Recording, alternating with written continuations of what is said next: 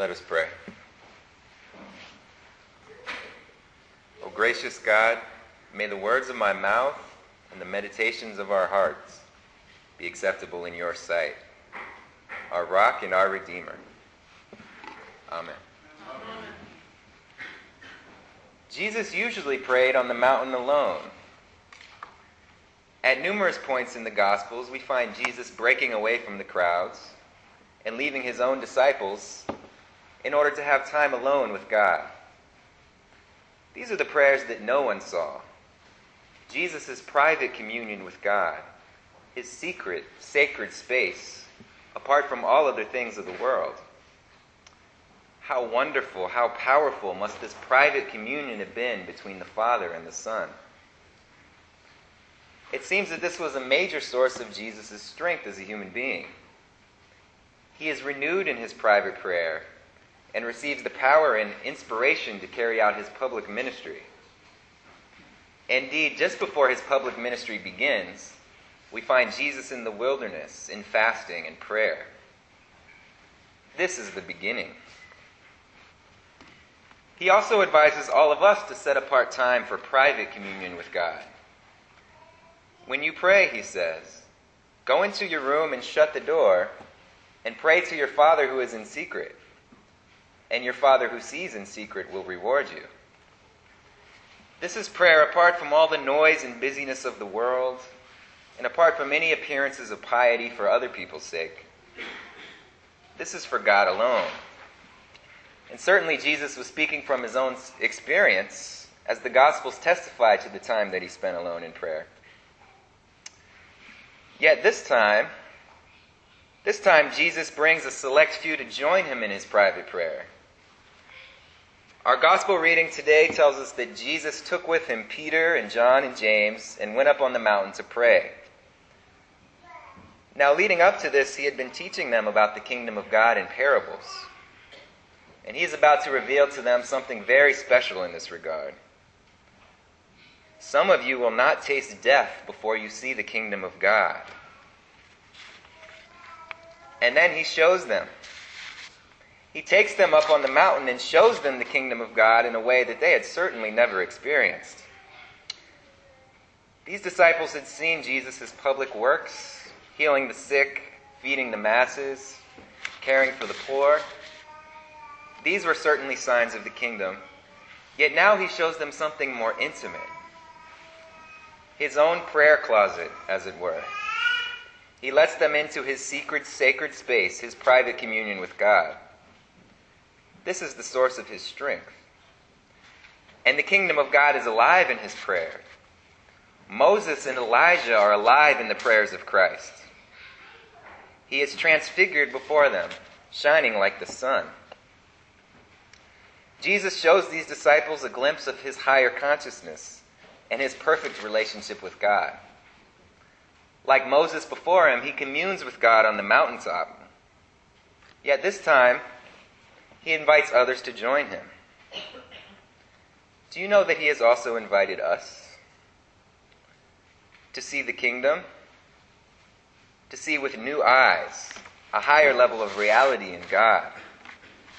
To participate in Christ's prayer, fully awake and aware. We are invited to the mountaintop to pray with Christ, to draw closer to spiritual mysteries to recognize the kingdom of God in our midst, in our world, opening all around us in secret, as it were.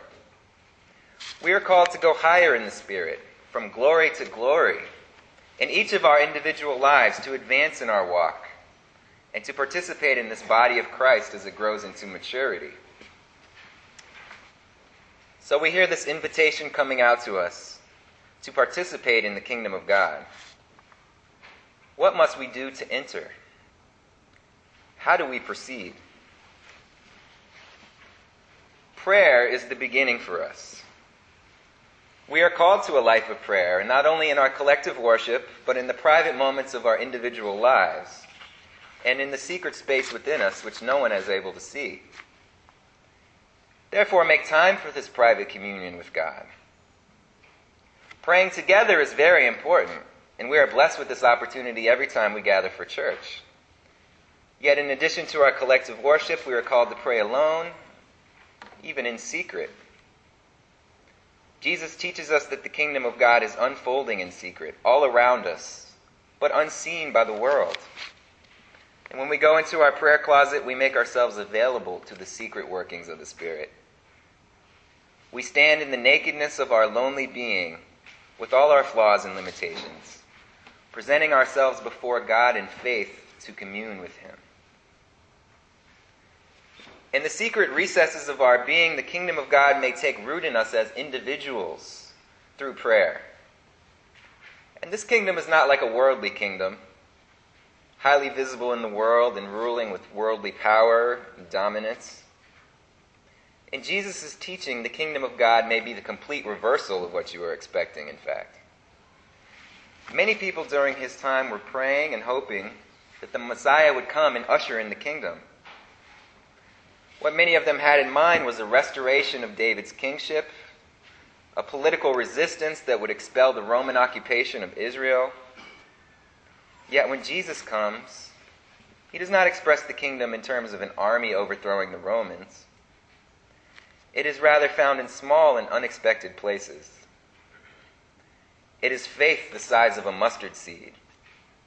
It is acts of charity done in secret, which no one else can see. This is not an easy teaching. Jesus is reorienting them and all of us. His parables jar us into a different way of viewing the will of God in our world. It is a completely different hierarchy of what's important, and it flips the values of the world on its head. In his day, they were expecting an army, and he gave them a mustard seed. But this mustard seed would grow into the most sublime expression of God the world had ever seen. So, first of all, as we approach our prayer closet, or indeed our collective prayer together, we can ask ourselves what are we expecting? Will we be satisfied with the mustard seed? It takes faith to trust in the gifts of God, despite the fact that they are secret to the world and the world thinks that they are foolishness. May God help us in our prayer life, that even before we begin to pray, we may let go of our worldly expectations about what God is supposed to do and about what the kingdom is supposed to look like. Whether we pray a little or a lot, no doubt all of us can go deeper in our practice. This may be the first step as we walk to meet Christ on the mountaintop. Prayer is a powerful and a mysterious thing. Often we wonder why some prayers seem to be answered and not others. There are no magic words or rituals we can do to ensure that God will give us what we want. Still, it may be that all of our prayers are heard and answered, just not in the way that we imagine. And sometimes God makes it quite obvious that He has answered our prayer. I'll never forget an experience I had several years ago regarding a good friend of mine named Andrew. Now, I met Andrew when I was living in Michigan. Last time I was preaching, I actually shared some of my experiences about Michigan. This was a very challenging time in my life. Andrew was really my best friend during this difficult time. After I left Michigan, I moved to Brooklyn, New York. And unfortunately, I lost touch with Andrew. His phone became disconnected. And it was really weighing on me. I started to think about Andrew a lot, hoping that he was doing all right. And I started to pray about it because it was on my heart. Pray that he was doing well, and pray that I might even get to be in touch with him again at some point. Then one day in Brooklyn, one evening, my buddy Chris, who I was living with, said he wanted to go out for some pizza. For some reason in that moment, I told him I would go get the pizza for him. I just felt compelled to do that suddenly. And as I walked out onto Fifth Avenue in Brooklyn, I heard a voice say, Willie? There was Andrew in Brooklyn, New York my friend from Michigan walking down the street. This was an amazing thing to me. He was there just for the weekend. And God had put it in my heart to go outside at that exact moment and see him. Yet, if this prayer had been answered in a different way, which was less obvious, it would still be a special prayer because I was sharing my heart with God. It is not the outcome of our prayers that make them worthwhile, It is fine to pray for particular things and hopes, and in fact, we are called to do this. But first and foremost in our prayer, we should try to make ourselves available to God's will before we ask God to do something for us. In the Lord's Prayer, we begin by praising God. Hallowed be thy name.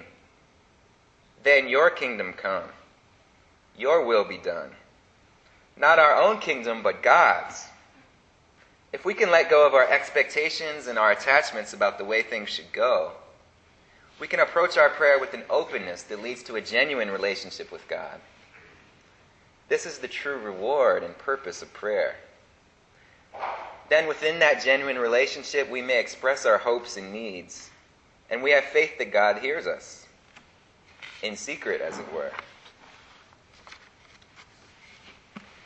Secondly, we are called to share these gifts we receive in secret, to share them with each other in community, and to share them with the world.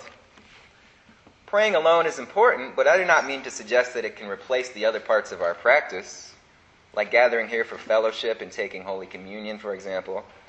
All of these things are important in our Christian walk. Indeed, when we cultivate our spiritual life alone, we have that much more to share with one another. One thing that we can do in our everyday lives is invite others in, as Jesus did, into this most intimate space between ourselves and God. To pray with those who are most close to us. Pray in small groups. Pray with family and friends and loved ones. Where two or three are gathered in my name, Jesus says, I am there among them. I know sometimes it's scary to pray in front of people, even people you're close to whether it's a fear of public speaking or a reluctance to share something that's very intimate, this can hold us back in our prayer life. I've certainly felt that before. May God help us in this. May we be more bold and even courageous in our desire to share prayer with others. And may we even have a breakthrough in our relationship with God and with other people simply by taking a little more initiative. How will we respond to Jesus' invitation to approach the mountaintop? We have begun to go deeper in our prayer life, privately and together. But finally, Jesus requires one more thing of us. And this is perhaps the most difficult thing that we can become de- detached from the things of the world. In the Gospel of Luke, just before Jesus takes the disciples to the mountaintop, he warns them about attachments. If any of you want to become my followers, let them deny themselves and take up their cross daily and follow me. He even tells them that he himself will undergo great suffering and be killed, that he is prepared to give up his own life for the sake of the kingdom. This is not what they are expecting. The Messiah, rejected by the religious elders and executed as a criminal, to find the kingdom, you must be detached from what you are expecting. You must be detached from things in the world that you like and even love. To enter the gates of the kingdom, we can't carry anything with us. This is a difficult teaching. There are many things in the world that I love and I'm attached to. How do I let go of them in my spirit and in my heart? Am I actually wrong for enjoying things in the world? One object of attachment that's mentioned throughout the Gospels is money. This is a worthy example for our meditation. I believe money is something we all struggle with, whether we have a little or a lot. Money may make our lives more comfortable, even more enjoyable, perhaps, but it gives us nothing in the spirit. Jesus even says it is easier for a camel to pass through the eye of a needle than for one who is rich to get into the kingdom of God. A difficult teaching indeed. Now, I don't believe that God despises money. Money's just an object, it's indifferent. But it's our attachment to money that's the problem. I've been attached to money even when I had none. Thinking if I only had so many dollars, I'd finally be happy. But when we make money more important than our spiritual life, we are separated from the kingdom. This is not easy, especially in this world that revolves around money. Who can help us in our weakness in this regard? God can. For God, all things are possible, but we need to acknowledge our weakness and ask Him for help, that we may have a peace in our hearts regardless of the rise and fall of bank accounts or the so called security of a job. Indeed, this goes for anything we may be attached to. Prayer is at the beginning, the middle, and the end of our spiritual path. It is even said that in heaven we may be praying and praising God. The secrets and mysteries of God are all around us, though the world does not see it. The kingdom of God is here. Moses and Elijah and all the saints are here, alive in Christ's prayer, which has become our prayer. Let us pay no heed to what the world finds important, but rather rest in our faith as we make steps toward the mountaintop. There we will find not only Christ transfigured, but ourselves transformed filled with the life and the light of God which has no end. In Jesus' name we pray. Amen.